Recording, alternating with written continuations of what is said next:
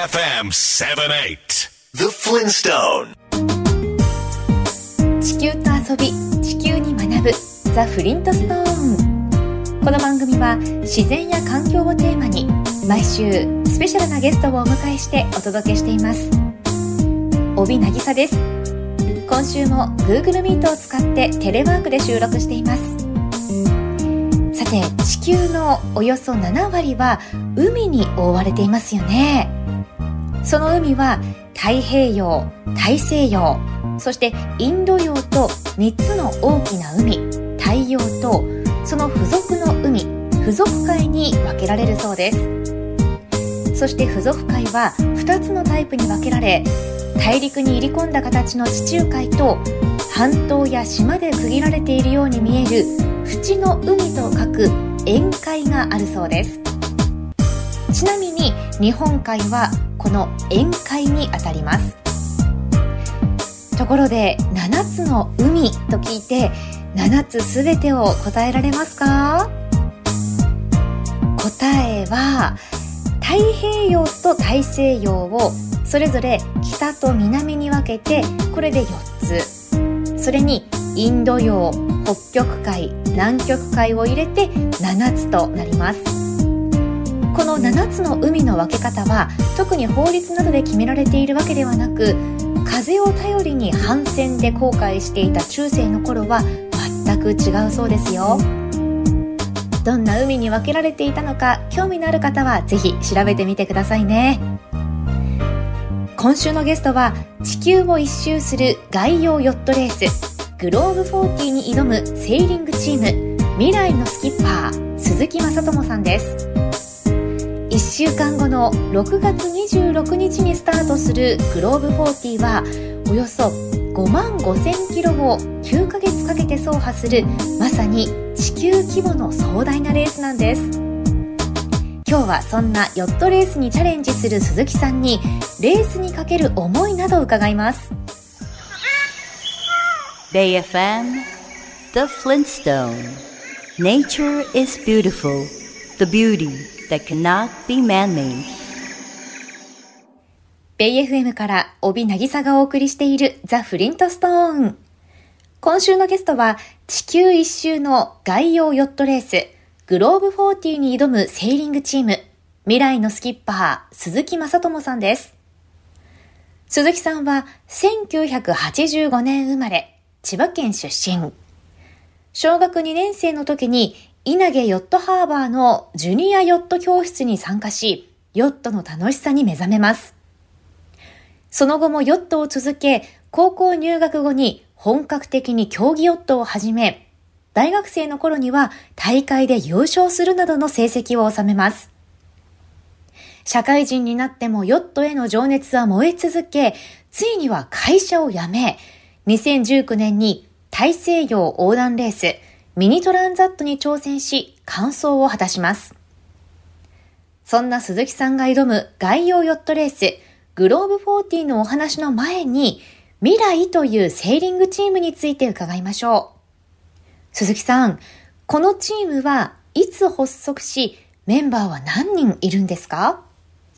私たちはですね、この2020年からこのグローブ40、今年スタートするグローブ40を目指して活動を始めました。えー、2020年に未来を、えー、発足をして、最初私と日本人のスキッパーの中川浩二と2人で、えー、発足したんですけれども、うん、今はですね、チームメンバーが5人のセーラーで、うん、えー、5人でですね、世界一周を、えー、やろうということで、5名で今活動しています。いやー、すごい壮大なプロジェクトだと思うんですけれども、メンバーを集めたのは鈴木さんなんですか？はい、そうですね。えー、2019年に、えー、この、今回のこの世界一周ヨットレースの前に、大西洋横断ヨットレース、ミニトランザットというヨットレースに出場したんですね。で、その後に、この世界一周をやろうということで、2020年から活動をすることになったんですが、当時、ミニトランザットで知り合ったセーラーなどに、まあ、声をかけて、一緒に世界一周やらないかということで、えー、みんなに声かけ合って、今5人のセーラーで活動しています。へあの、実際にヨットに乗るメンバー以外に、船の整備をするメカニックですとか、まあ、レースを支えるサポートメンバーっていうのもいらっしゃるんですよね？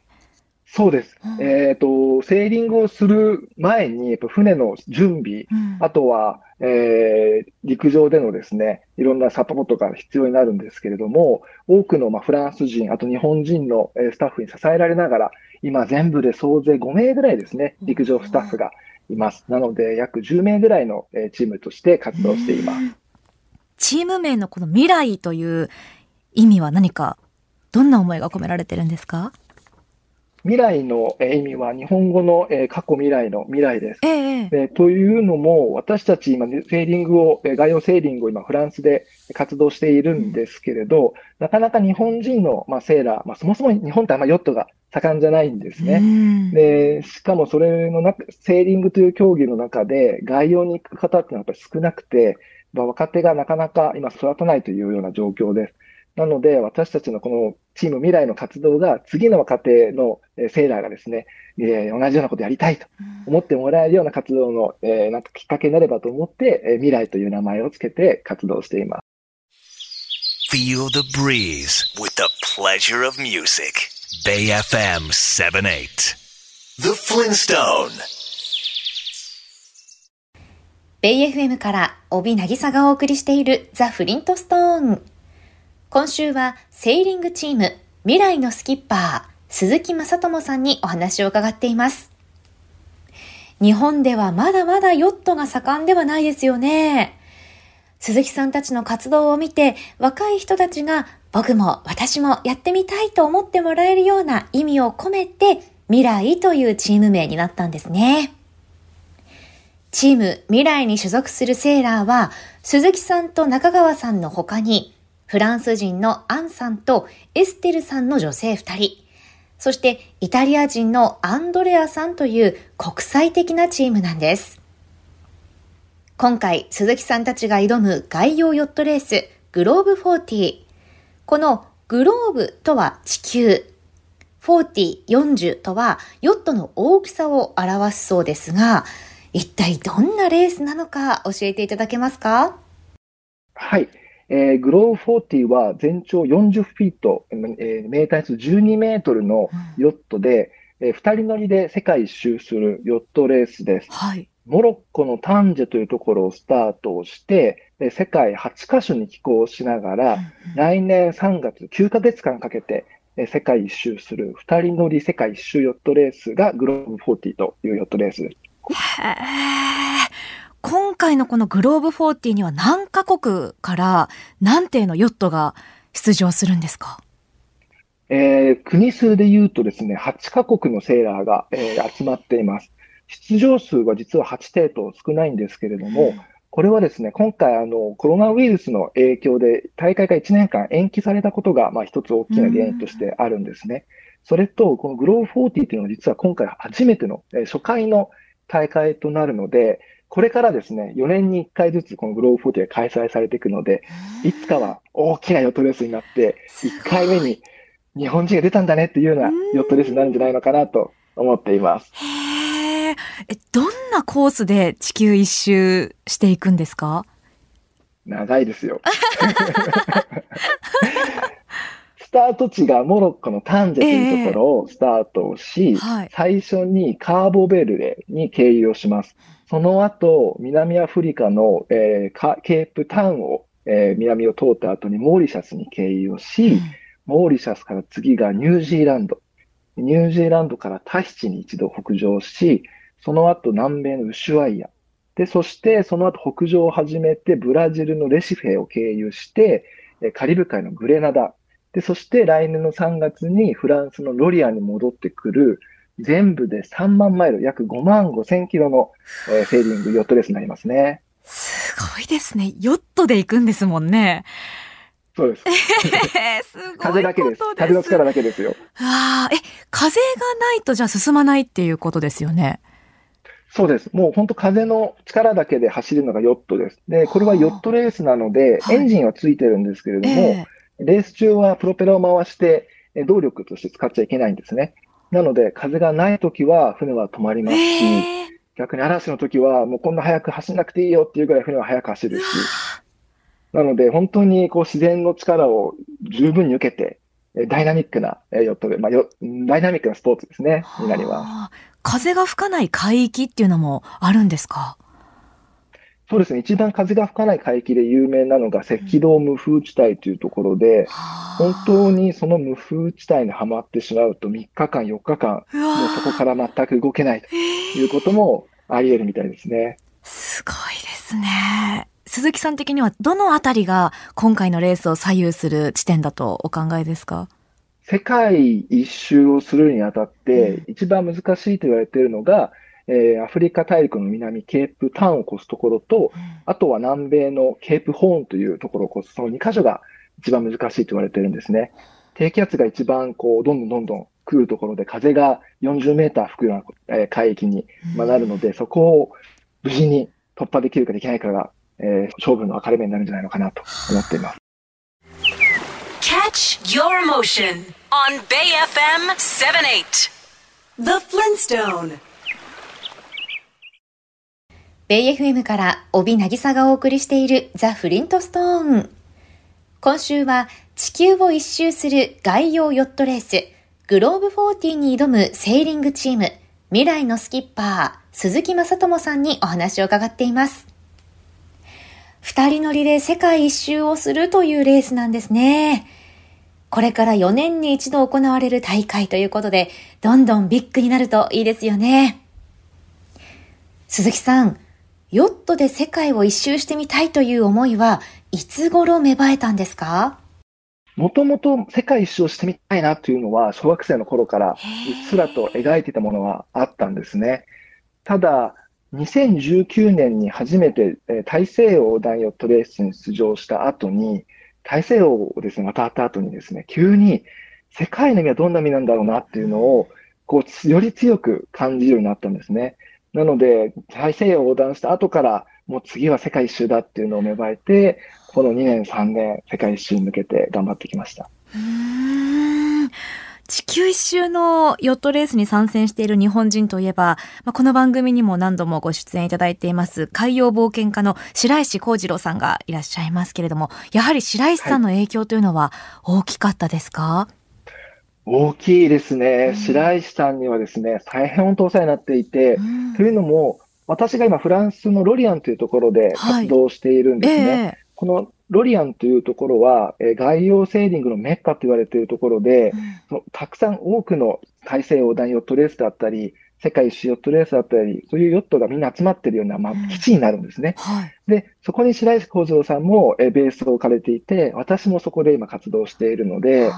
ヨットのことだったりとか、まあ、フランスの生活のことだったりとか、普段その、例えば困った時に誰に頼ったらいいかなとか、たくさんのサポートを、本当白石幸次郎さんからいただいて、今、えー、こうやって活動を続けてられています。本当感謝してます。ロリアンという街には、じゃあ、あまり知り合いもいらっしゃらなかったっていうことですか？2018年に初めて行った時はもう知り合いが全くいなくて、えー、フランスの方々ってあまり英語をそんな話されない方が多いですね。はあ、私フランス語全く今でも話せないんですけれども、まずはフランス語ではなくて英語で話せる人を探すところから始めたのがもう4年前ですね。本当にいい思い出です。今となってはたくさんの仲間ができて、多くの友達もいるので、すごい心地がいいんですけれど、初めてロリアン行った時は、あ、なんでこんなとこ来ちゃったんだろうって思うぐらいの、完全にこう地の果てに来てしまったなと、異国に来てしまったなというような感じでした。どうやって地元で人脈を作ってたんですか？最初は本当に人も、あの、知り合いもいなくて、自分、あの、ヨットを、2018年に始めた時はお金もなかったので、はい、まず自転車を買おうと思って、自転車を買って、いろんなお店に行って、まずあなた英語話せますか？と、僕こんなこと困ってるんだけど、ちょっと助けてっていうところから、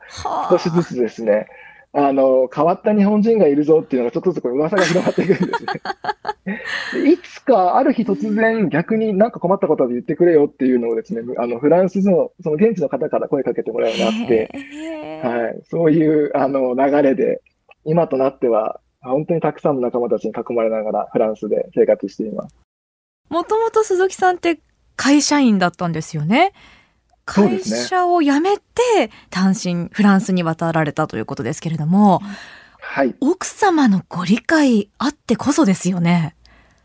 ねありがたい。本当にもうこの場を借りて奥さんありがとうって叫びたいぐらいなんですけれど。いやちょっとなかなかできないと思いますよ。もともとサラリーマンをしていた時も、セーリング、ヨットは競技としてやっていたので、はい、あの、ヨットをやる旦那だということの理解はしてもらっていたんですけれども、はい、まさか旦那が大西を渡る、世界一周するなんて思ってもいなかったのは、今でもよく言われるんですね。ただ、このヨットレースを、あの、に参加するっていうのは、ある意味一つの安全を確保するというところもあるんですね。このヨットレース出場するには数々の資格が必要だったりとか、あとは予選レースがあったりとか、ある程度そのボーダーを超えないとヨットレースに出れないという、うん、えー、まあ、ラインがあるので、僕はこのヨットレースで大陸間横断をするんだよ。このヨットレースで世界一周するんだよ。だから僕は大丈夫だよっていう、うんうん、ある意味、ヨットレースで、あの、妻が 納得してくれたというような感じです。ただ、ね、日本にずっとほとんど妻は日本にで生活していて、はい、私は、まあ、日本に帰ってくるのが半年に1回ぐらいなので、毎回日本に帰ってくるたびに玄関の鍵変わってないでくれよって思いながら、はい、あの、帰ってきますけど、今のところは家の鍵は変わらずに はい。あ素晴らしい奥様ですね。ありがたいですね。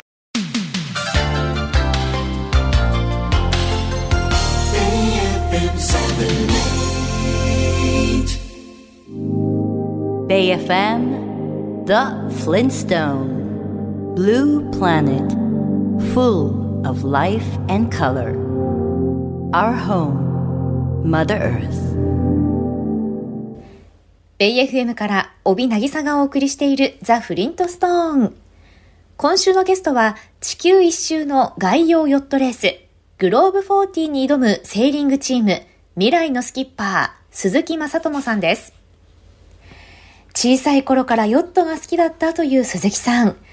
5万5千キロを9ヶ月かけて走破するというレースは本当に壮大ですよね。お話を伺っているだけでワクワクしてきますよね。次の日曜日に始まる本番のレースに向けて、大西洋横断レース、ミニトランザットにも出場されました。レースとはいえ、ヨットの上で生活もしなくちゃいけませんよね。鈴木さん、食事とかはどうされるんですか？何食べてるんだと思いますよね。はい、はい、あのね、海の上で僕らの船ってヨットレース用のヨットなので、海の上でお湯しか沸かせられないんですね。なので、まあ、日本人なので私はお米が食べたくなるので、あの、アルファ米って言われる乾燥したお米をお湯で戻して食べたりとか、あとは日本のレトルト食品を持ってったりとか、基本的にはそういったまあ日本だとまあ防災用に使われているような食事を海の上で食べることが多いですね。であとはトイレがないんですよ。えー、はい。なので、トイレはですね、船のデッキの上に外にバケツを置いて、えー、そこで用を足してという形なので、いつもあの、用を足してる時にイルカたちが来ると、今はちょっと来ないでくれって 思うような、イルカと会話をしながら、はい、青空トイレです。そうか、イルカとかクジラとかにも遭遇する可能性もあるっていうことですよね。本当にね、こんなにもイルカとかクジラって、こうよ、海にいるんだなと思うぐらい、毎日のように遭遇します。へえ、すごいですね。船の中で寝てると、こう、イルカの声が聞こえるんですよ。キュルルルルっていうのが。こう水、水中から水が、あの、音が伝わってくるので、すごいね、やっぱり自分が船に乗って、こう、大海原を走ってるんだなっていうのをすごい感じますね。なんだかもうすごいことされてるんですね、鈴木さん。わあ、壮大だな。もう、ね、自分で、あの、大陸間横断したい、世界史上したいというのをやっぱ叶えられるのはヨットでしか、まあ、叶えられないので、なので、あの、ヨットで自分の力で、まあ、走ってるという感じですね。あの、二人で乗ってるっていうことですけれども、ということは、じゃあ、睡眠とかは、交代交代で取るっていうことはできるんですか？そうですね。はい。あの、基本的には一人がオンで、一人がオフになるので、僕らは2時間交代制でヨットを走らせているんですね。なので、あの、基本的に2時間、まあ、実際は天気を見たりとか、例えば、こう、レポートを書いたりとかしないといけないので、1時間半ぐらいですかね。1時間半ぐらい、あの、1回の睡眠を取ることができます。へえ、じゃあもうずっと仮眠状態というか、1時間半そうですね。小刻み小刻みに、1時間ごとに、あの、24時間ずっと、こう、交代交代で回っていくんですけれど、ただ3週間とか4週間海の上にいると、はい、ヨットレースが終わった後に、家に帰っても2時間で起きちゃうんですよ。もうそういうね、体になってるんですよね。そうなんですね。はい、鈴木さんは概要に出られていて、これまでに一番印象に残っている景色ってありますか？海の上って周りに全く光がないので、月がない夜に空を見上げると、もうほんと満天の星が広がってるんですね。でね、こう陸の上でもこう星って見えると思うんですよ。オリオン座があそこにあるなとか、はい、としてあそこにあるなと思うんですけど、本当に満天の星を見ると、オリオン座がどこにあるかわからないぐらい星が綺麗なんですね。その星空の下でセーリングをしていると、本当自分は地球の上をこう走ってるんだなっていうのを感じますね。先ほど、ヨットの中で寝ていると、イルカの声が聞こえるというお話がありましたが、イルカやクジラ、そして海鳥など生き物たちと出会えるのも楽しみの一つだそうです。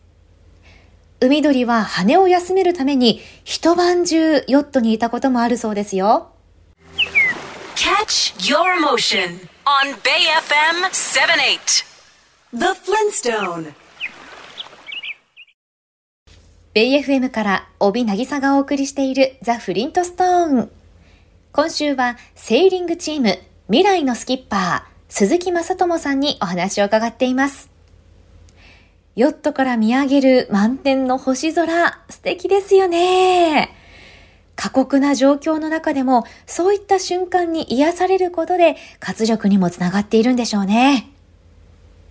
さあ、いよいよ6月26日から地球一周の概要ヨットレース、グローブ40が始まります。鈴木さん、ズバリ目標は？まずはですね、無事に船を壊さずに世界一周を遂げることが私たちの目標です。うん、ただ、船を壊さずにしっかり世界一周を遂げれば、それなりの成績がついてくるので、私もわかりませんけれども、なるべく上位を目指して、で無事にフランスに帰ってきたいなと思っています。このレースを通じてどんなことを改めて伝えたいですか？今、私もずっと子供の頃からヨットを続けていて、今初めて今回ですね、世界一周に挑戦できるんですけれども、この夢というのはずっと30年間抱いてきた夢なんですね。うん、でこの夢をずっと抱いてきたものをやっぱ諦めずに今回挑戦できているので、ぜひ、あの、次の世代の子たちに夢を諦めずに何かしらの挑戦をですね、諦めずに挑戦してもらいたいなというのを私のこの活動を通してお伝えできたらいいなと感じています。うんこのレース中にネットでリアルにつながることはできるんでしょうか？はい、できます。実は今はインターネットがですね、海の上からもつながる時代なので、テレビ電話がなんとできちゃうんですね。なので、海の上からもまたお電話できたら嬉しいです。すごい。じゃあ、もうレースに参加してる気持ちで応援できるっていうことですね。そうです。リアルタイムで、で、海の上で私たち24時間、2時間交代で寝起きしてるので、いつでもお連絡いただければ お話できるかなと思います。すごい。鈴木さん頑張ってください。ありがとうございます。はい、番組でも応援しています。はい、ぜひまた。よろしくお願いします。はい、お話聞かせてくださいね。ありがとうございます。ありがとうございました。Feel the breeze with the pleasure of music. Bay FM 78. The Flintstone.